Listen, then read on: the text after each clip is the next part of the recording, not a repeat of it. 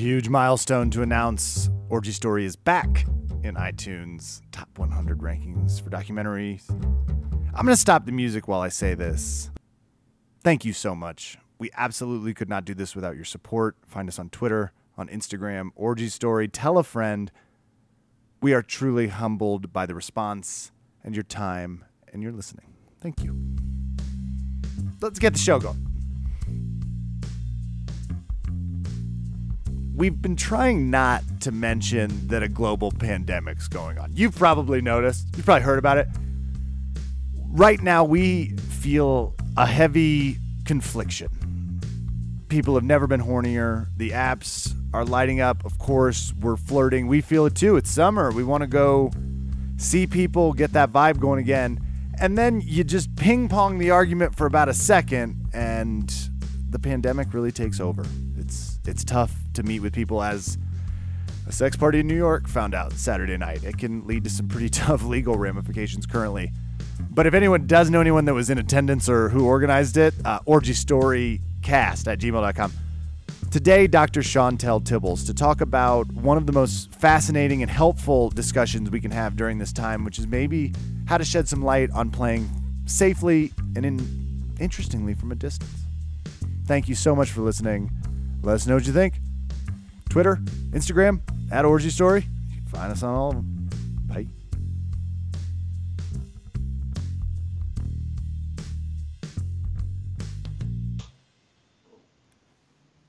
This is easily going to be an interview where I get to say the most fun word in the scientific language, something I have tried to spell many times and not successfully done. But we have Dr. Chauntelle Tibbals on, who is an expert in multiple things, um, but teledildonics is specifically the word I was most excited to say. I first heard about this through really good natured causes, but I'm getting way ahead of myself. Dr. Chauntelle Tibbals, how are you doing today? I am doing great, Kevin. How are you? Vicky, how are you? Doing great. Thank you. Awesome. Yeah, we're in a bizarrely happy mood, even amongst the quarantine. Um, right, we are we are mired deep in the quarantine, so it's interesting that we're going to talk about um, orgies and uh, sex toys. yes, but, you know? that's maybe why we're in a good mood. It's uh, fun yeah, topics. Maybe, and what's better during quarantine than sex toys? So, you know, um, apparently now, obviously, you can never take mainstream media at uh, face value. However, they seem to report that there has been this massive uptick in uh, sex toy sales. Now, without getting verifiable verifiable numbers from actual retailers, I don't know how big the uptake is, but I'm willing to accept the fact that people have been shopping and purchasing more sex toys than they were, say, a couple months ago. Yeah, that sounds so, right. Yeah. yeah, I mean, I, I'd say it's fair to be like, yes, I, I agree that there's probably an increase. You are this isn't a normal profile we get so i don't exactly know how you you, you, get to your job and your status but can you tell us a little bit about you? How did you get into this work? How did um, what seems like a passion for studying people and, and social science blend in with sex and sex toy and sex research work Oh my gosh, it's such a. Uh, I'll give you the abbreviated version because it's. Uh, I'm currently 42 years old, and it is sort of a life story, so you don't need all 42 years. But, um, you know, I've always been really interested in watching people, patterns, etc. And then when you want to go to college for that, that's sociology. So um, they they will make a study out of anything or make a discipline out of anything. Which so means I, at some point you also had to wake up at eight oh five a.m. Monday, Wednesday, Friday because I feel like that's only when they teach sociology. You know, Probably, but as you go further and further and further into sociology, it gets so. I mean, people are so diverse and there's so many different things that you can look at that you finally, eventually start to get to that 3 p.m. on a Tuesday, once a week seminar. Mm-hmm. That's just like three hours of deep discussion. And generally, you either go out for drinks afterwards or somebody brings snacks because of the time of day that it is. So, I mean, in terms of a class, that's kind of ideal, I guess. I don't know, but be that as it may. So I, I, I, was interested in that, and so when I was an undergrad, I one of my majors was in sociology. Um, I went on to get a terminal master's degree, which basically means um, I graduated from undergrad and had no idea what I was doing with my life. So I'm like, hey, I'll go get a master's degree. Why? Same. Stop. Hey, we're bonded here. Stop yes. telling, uh, stealing my tricks. I'm sorry. I mean, a lot of us out there with those uh, terminal master's degrees, they, that's, that's what happens. So anyway, I went and I, I started working on that, and I was sort of again loafing around. But the thing that happened that was really interesting and lucky, honestly, is that I'm born and raised in Los Angeles, and so I was going to school in the San Fernando Valley, which the industry has changed. The adult industry has changed so much since these days. This is like 2000 to 2003. But back then, porn was concentrated in the San Fernando Valley in like a real way. And I started, you know, thinking about sex stuff and sociology stuff and, and started noticing all this stuff in the valley that I hadn't noticed before. Now I had no idea. I had no contacts in the industry, no nothing. But it, it became curious to me, this idea of commercial adult entertainment and we did not refer to it back then as like a commercial sex work online sex work. These are these are more contemporary phrases but back then same type of thing. Um, and it was regarded in an academic manner as wholly negative. The media wholly negative. Excuse me the mainstream media wholly negative. And it was shocking to me that you know, as a person from Los Angeles, I was uh, keenly aware that like the LAPD was not going to be allowing all of these, you know, illegal or negative things to be happening. And yet in academic literature, it was all very poorly done and talking about these 100% negative impacts that this space had both on the community itself, meaning the members who were working in it, as well as society and I am not an all or nothing kind of person. And I was right there in the area, so I felt like I had some insider knowledge, even though I had none. And these questions just seemed like, who are you to say that this is bad for somebody? Who are you to say that a consenting, you know, adult over the age of 18 can or cannot do this, that, and the other? So I, I became very interested in it, and I actually moved to Texas, oddly enough, because I was so interested that I was like, well, I have to get a PhD so I can continue studying this this thing. so then I moved out of the area where it was happening. And this is where you head to the UT Austin because I saw yes. this on the resume. I went to K State, but that's you went to. I ah. mean, outside of the Big Twelve love, UT Austin's an exceptional school for this field yeah it was, it was definitely um, it was really nice. As much as i love los angeles i was very excited to get to move to austin. Um, i was very excited to get to go to ut austin because it is a amazing school. The sociology program there is amazing.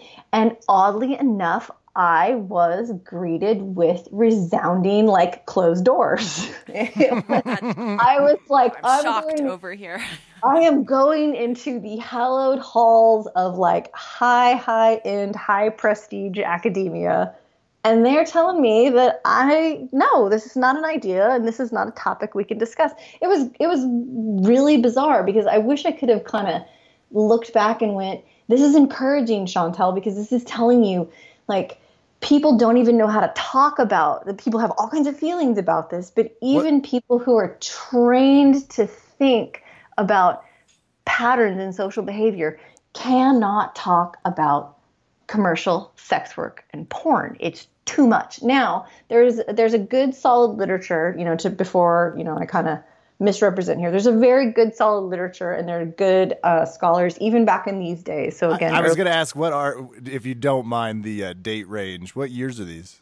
Oh, so this I moved to Austin in 2004.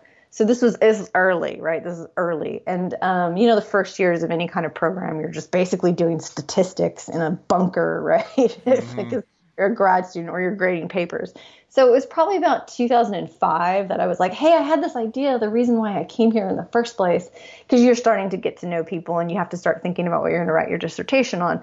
So it was about 2005 that I started to poke around a little bit and I was getting these oh you know these these reactions and responses. And you know there were some people who were like kind of kind and interested but then there was also a lot of misconceptions about all kinds of things. And it, it, it's interesting to me and it's honestly been a theme throughout a lot of my work and a lot of my thinking um, is how how unfamiliar even people in the industry are with the industry itself because there's so many you know like any kind of community there's so many different facets and aspects. So you know porn and sex work and sex toys it's not just you know a performer or products and then you know money exchanges. There's so much more that goes into it but it's really interesting because nobody knows all the parts right? So even within the community there's confusion as there would be and lack of information about you know somebody who's on the other side of the room or the other side of the valley whatever right?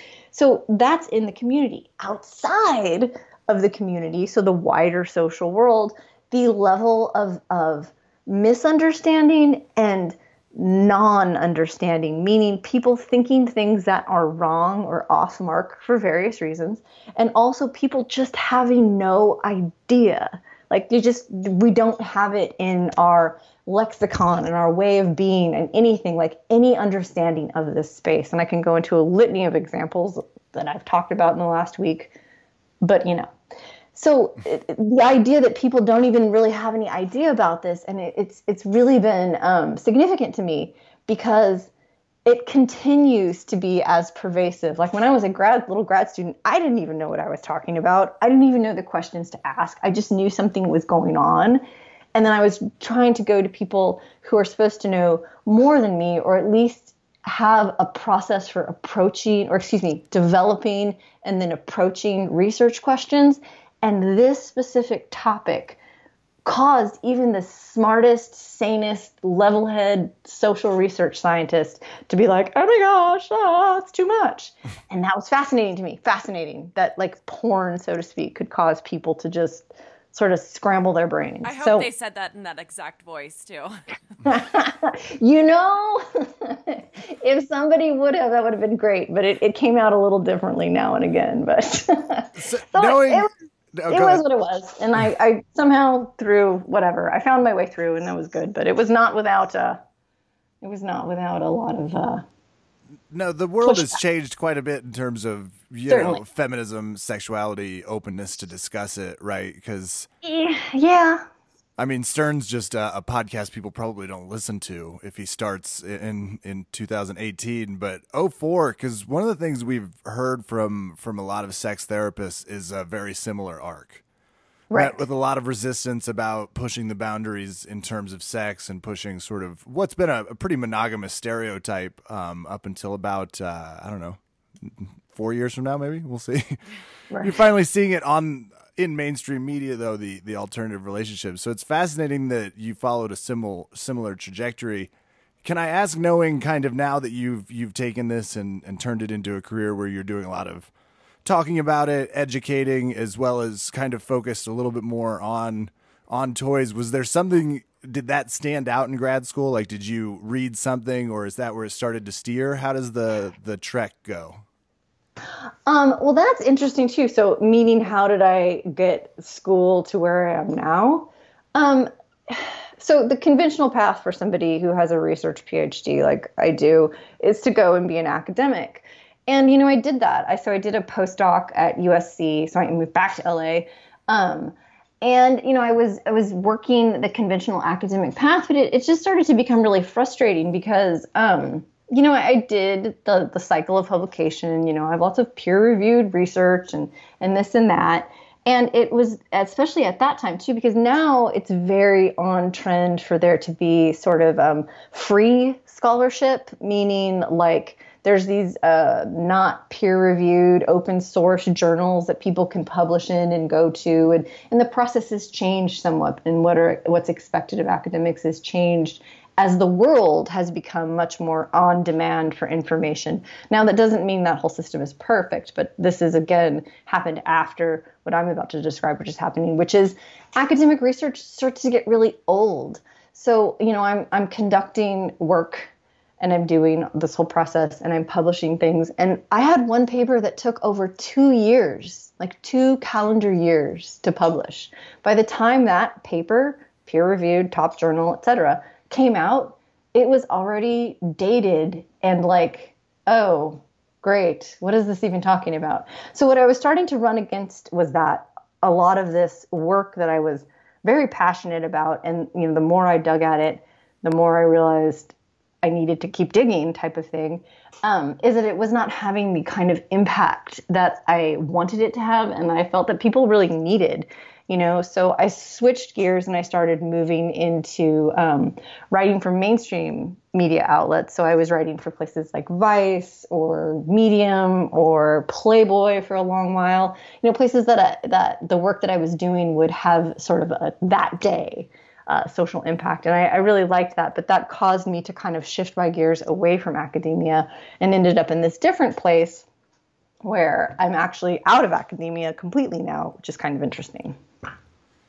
And I think that catches us up because yeah. now we're and we're talking sex toys, right? And now we're talking sex toys. But when you're talking sex toys with a scientist who's put the legwork in, and you're you're seeing because you know obviously we all have the ability to Google search and your name pops up with quite a few different projects and having a, a, voice on this we just wanted to make sure we explained where the expertise on teledildonics because around like year 10 i assume you can pronounce it without ever messing it up do you still mess it up um, I mean, I don't even know if the word teledildonics has been around for 10 years. And Fair. you know, it's interesting that you that you say it like that because there are actually people like there are robotics experts and there are different people who are who are far you know I, I study social behavior. So more like how does a person approach this object that is a sex toy and give it so much human meaning or use it to have a human interaction? Because i mean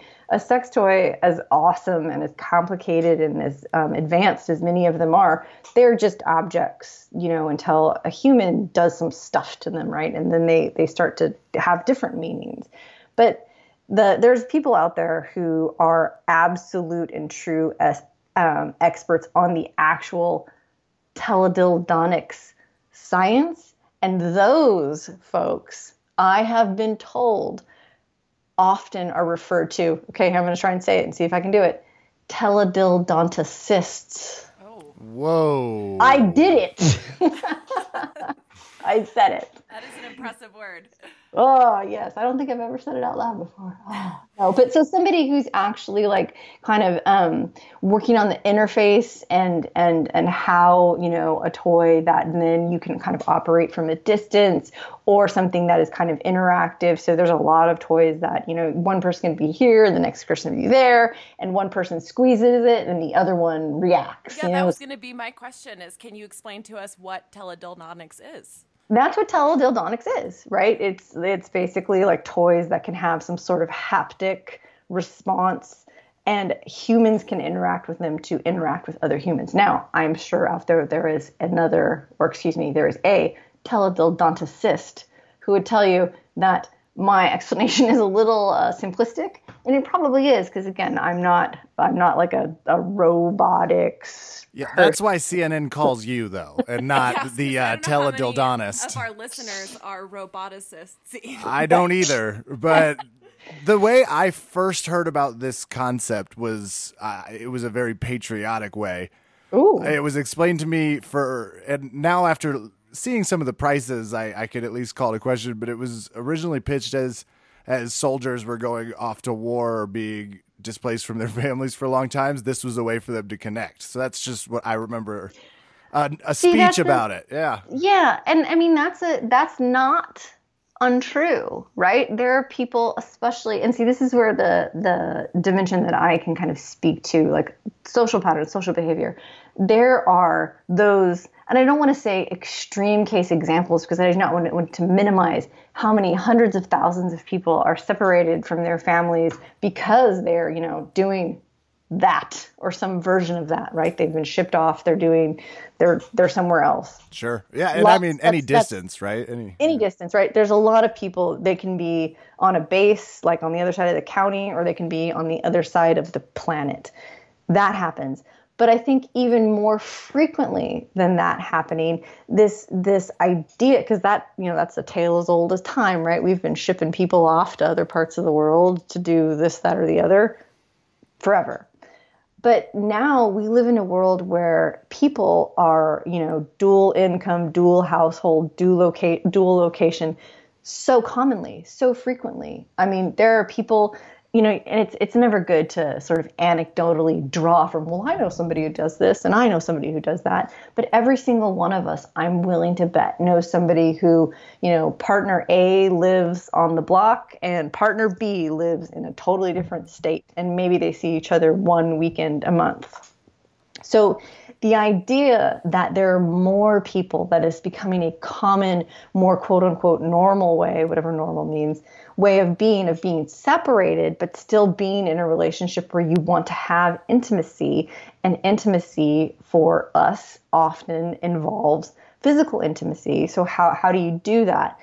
And teledildonics is one way. So, sex toys that do have some sort of response and some sort of high visual impact and some sort of like unknown dimension to them, meaning that there's some motion or there's some surprise or there's some element that, oh my gosh, like it, it takes people out of the fact that, hey, we've got Skype on and you're over there and I'm over here and I'm in here with this purple plastic object and that's the end of it. Instead, something about that haptic capability allows people to forget about that because this object no, it's obviously not human and it's not moving on its own, but something surprising happened with it. It did something, and that made it feel like a, a more interesting connection.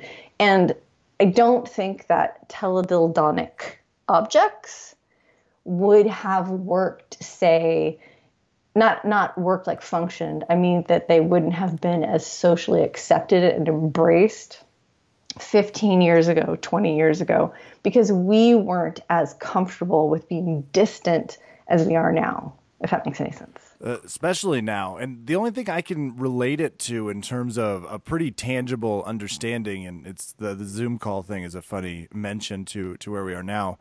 But that's the same explanation you get from a lot of people that do online gaming and are a part of those types of communities, mm-hmm. right? They're really just talking to each other the same way we kind of always do it's the goal and having a communal thing to do together that gives it provides that meaning, provides that interaction, and that's where you can see a clear argument towards, well, that's probably amazing for sex as well. Yeah, there you go, hundred percent. And it's interesting though because now obviously, okay, I have to qualify all of this with I'm not a a I even feel stupid saying the word, even though I'm not I'm not a gamer. I don't play video games. I don't know anything about it. I used to play Super Mario when I was a kid. we call them telegame assists. Telegame assists. That's yeah. literally the end, honestly. Like I was really good at Tetris when I was a kid, and that's the end. Um, so I don't know the gaming world whatsoever. So I'm not trying to talk about gaming like I get it. But it's interesting because I know that there's a lot of issues with video games from, you know, how much time, what it's doing to your eyes, your brain, bonding with people all there's a million things that people will talk about generally negative often positive with gaming. I don't know about any of those things.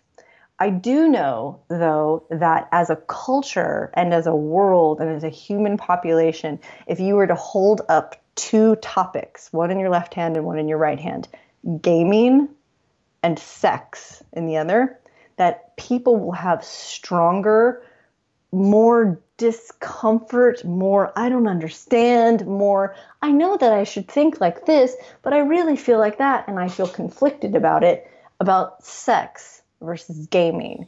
Sex is something that causes us to get all squibbed out in a myriad different ways and in a, a huge scope. And gaming might in some ways too, but it's not as intense and it's not as broad of a feeling set. And I don't feel like people have as um, as many internalized issues about it.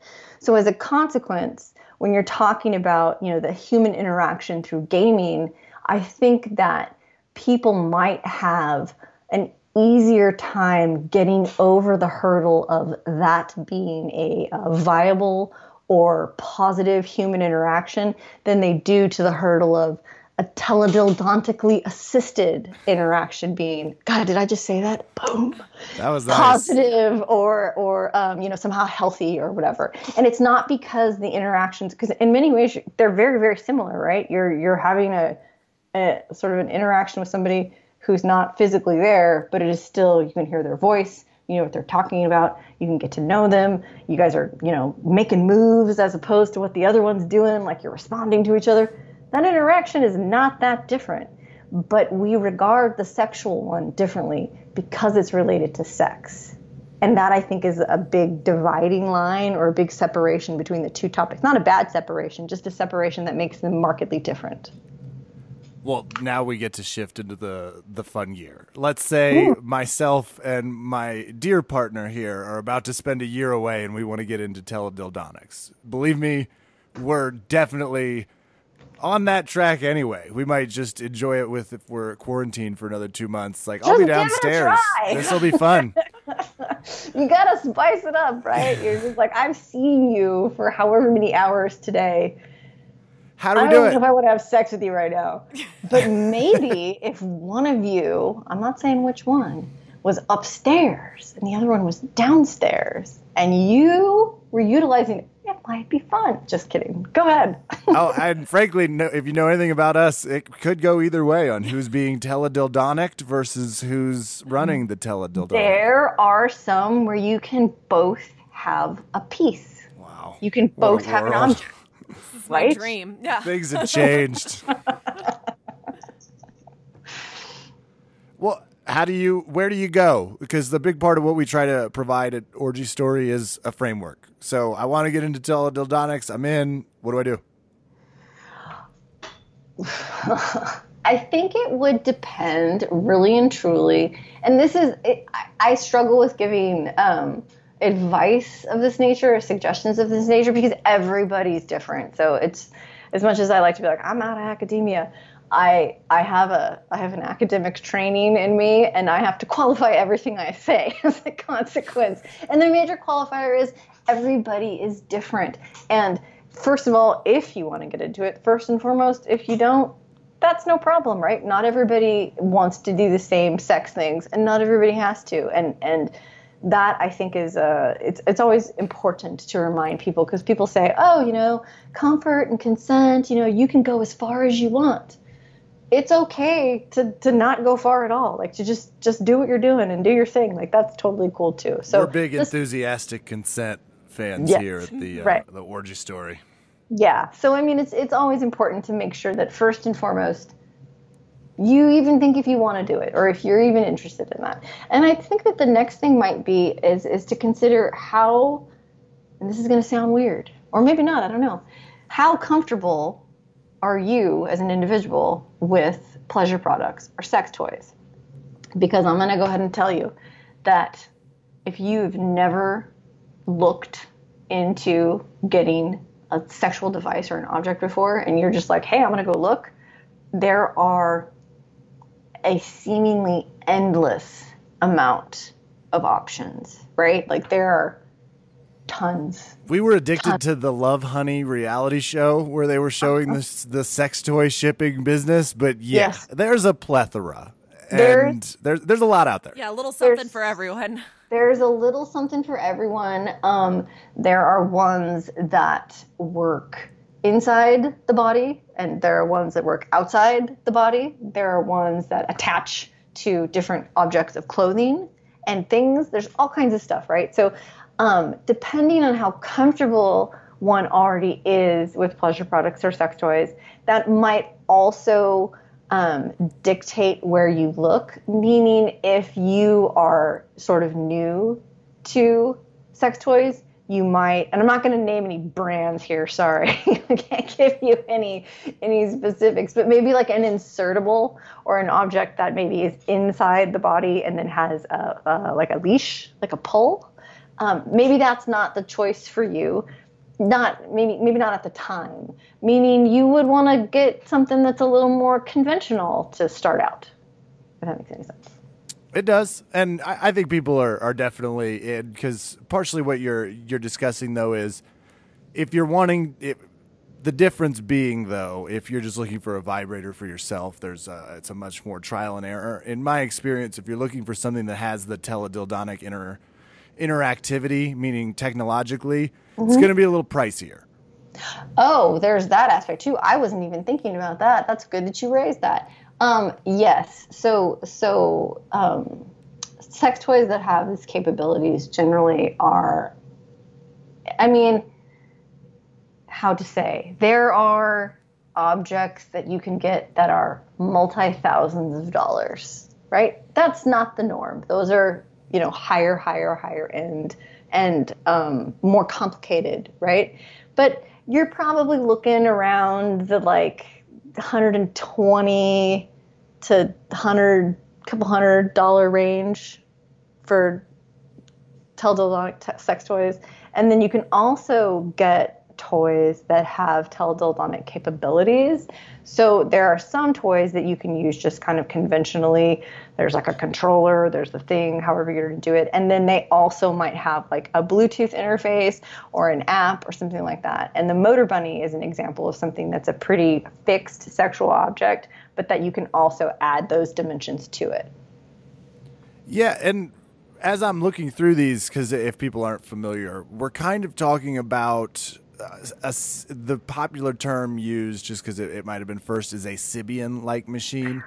But a machine so that's that, a brand, like a saddle vibrator. Correct. Yeah, I was just about a saddle vibrator is a way better way. I was about to be like, it's kind of like a small workout bench. Um, no, they all have it. So like, there's, there's. It's interesting because sometimes you know how like sodas, uh, carbonated beverages. I don't know what part of the country you guys are in, so sometimes people say pop wherever it is. But you know how we're like, oh, a Coke, and somehow, or like you get a Band Aid, but it's not. That's not what it is. It's a it's a soda or it's a an adhesive strip, right? And somehow we've associated certain brand names with certain objects. So they with sex toys, there are a lot of things like that. So you'll have like a basic dildo, but there's always one that gets kind of like named or like a wand vibrator which is a, an interesting thing. A wand vibrator there's like 10 of them on the market but there's one specific brand that people always refer to as like the band-aid of wand vibrators. And so that's the same thing like the idea with the saddle vibrator right? There's several options out there but a saddle vibrator is what it's actually called and this is an emerging form. So we've been doing research for season two, and and mm-hmm. obviously toys came up because one of the big questions was what types of toys do you take to orgies? Because we notoriously do take toys to orgies. We'll, we'll pack a bag. Are you kidding? We're we're going ready. But the right. the interesting part. What if one is, of you needs to take a break? Like,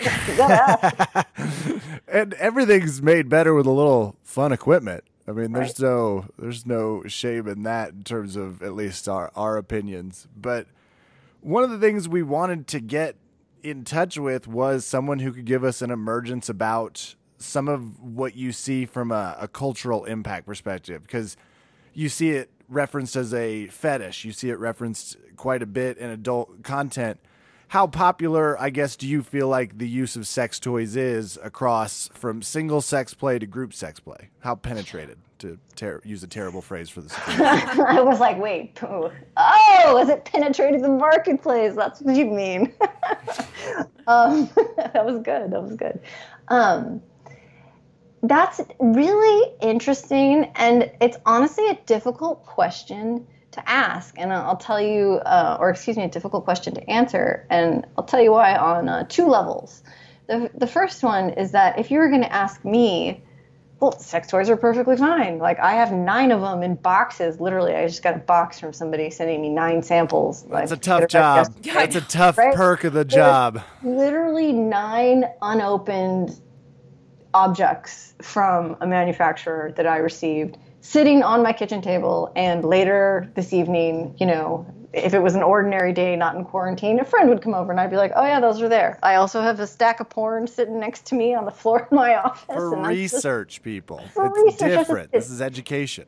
So if you ask me, I would tell you personally. Well, I mean, who cares? They're everywhere. It's totally fine. Get here, take one of these. It's totally fine. Have it, right? um, so it's interesting because you have to consider perspective. Novelty products are selling more than they ever have, right? And people talk about sexual objects more than they ever have, and and all of those would let you know that okay, this is something that's kind of on the uptick, right? So then, if you think about two dimensions here, the first one being, okay, so so Cosmopolitan is telling us that these are the you know 10 greatest vibrators to have after you have a baby or whatever clickbait story of the day is. And that's great because that's a mainstream piece of media. But going back to the penetration, how how realistic or how penetrative of the marketplace is that article? Is it actually accurate? And that is an answer I don't know the answer to, or excuse me, that's a question I don't know the answer to. And I don't know if anybody really does, because again, going back to the thing that is guiding social behavior is this discomfort that we have with sex. And so just because you can now go to Target and buy, you know, eight different kinds of lube and it's no big deal, is it actually no big deal? You know, is it actually something that people are doing? Is it something that people are using by themselves or are people starting to feel more comfortable with a partner? You know, sex educators and sex experts would tell you, yes, it's definitely increasing. And, you know, they would know. But it is also something that until there's actual data, which there is not, the answer is, you know, I don't know the answer to that question. The other thing in the added dimension with, um, you know, playing with others and things like that is, okay, so so you are, you have whatever level of comfort with sex toys that you have, and we'll just use you and Vicky as an example, Kevin, and we'll say that that comfort is high. But then you go to a situation and you're like, hey, anybody else feel comfortable doing this? this is cool. Can we bring these out? Like, it's no big deal. And then there's that then situation of, okay, what about your community's comfort with it or, or how that works out? And so that's another um, answer that you guys would probably maybe know a closer answer than say, if I was able to present you with numbers or not, because I can't present you with numbers, but anecdotal experience might say something different. Well, on that group note, too, what sort of sex toys, types of sex toys would you bring to a group play situation like an orgy? Some that you can clean easily and that you can clean well. And I, I don't mean that to be flippant in the slightest bit. It's great that's advice. One, that's great. Well, that's one that's one thing that in general with individual just an individual person, you know, having their own sex toy, cleaning is a thing, right? and and and using the right cleaner and also using the right lube um, can really impact the toy and impact your health, right? So that's just you as an individual with your own. So now you're going to a situation where you might be sharing toys with others and things like that, and you run into a whole other set of issues. So my first and foremost thing that I would say is something that you can either clean or bury or protect really easily and well. Okay. Meaning, if you got to put that, if you got to put the condom on the dildo, you got to do it. It's yep. just the way it is. we also found cordless is super helpful. If you've got something that's chargeable, it's obviously got a limit, but it does. Yeah, help. yeah, and also the little um, if it's something that has a plug-in charger. I know that so many things have that like lovely, beautiful silicone that when you pull the charger out will just kind of seamlessly move around that, but there's still like a little hole. So the ones with the magnetic chargers and things like that, those are much better because there's less of a, a bacteria potential space. And the bacteria, it's everywhere, man. Like we gotta obviously we're living in we're living in a new world. You know what? Maybe actually the world we're living in now. I hate saying this, this, but it might be a positive thing. People might actually be more inclined to really think about sanitizing sex toys now, which is great. People, yes. United States citizens, unlikely. But I like your confidence. I'll, I'll go with you. I'm trying to find a silver lining. Not everybody has to be a hater like you.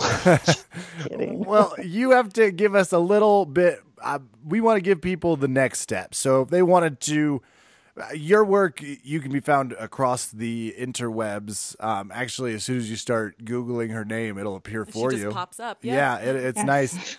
but where can people go next if they want to keep following your work, keep seeing what you're doing, and and staying in touch with this movement? Because I think people, uh, the goal is to you know no no toy lovers left behind. This is way more popular, I think, than maybe people know. So we just you know what's next steps.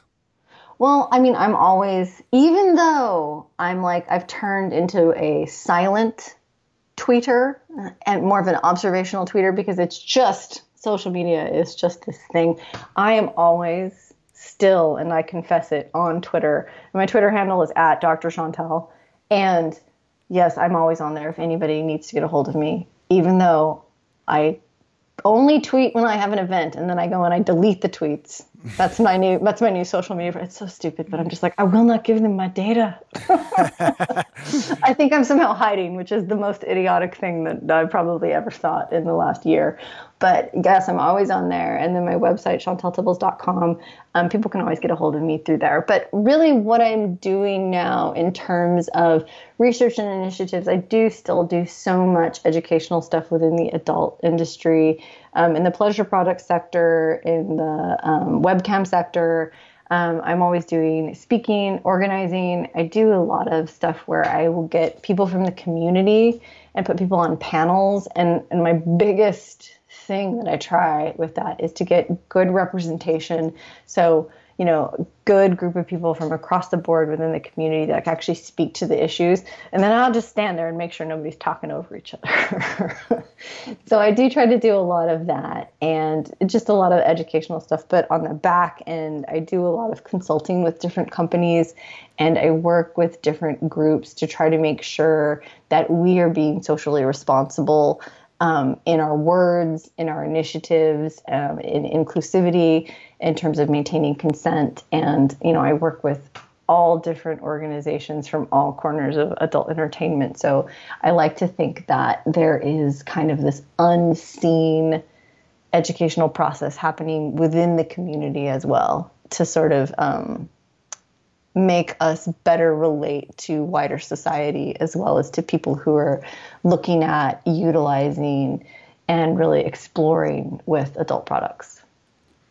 Well, Orgy Story listeners follow Dr. Chauntelle on Twitter. You can see some tweets before they're deleted. We cannot. Well, if you're fast. if you're fast, we cannot tell you how much we appreciate talking toys with you. Thank you for coming on the show. Yeah, thank, thank you, so, so much. much. Thank you so much, you both. It was really, really lovely.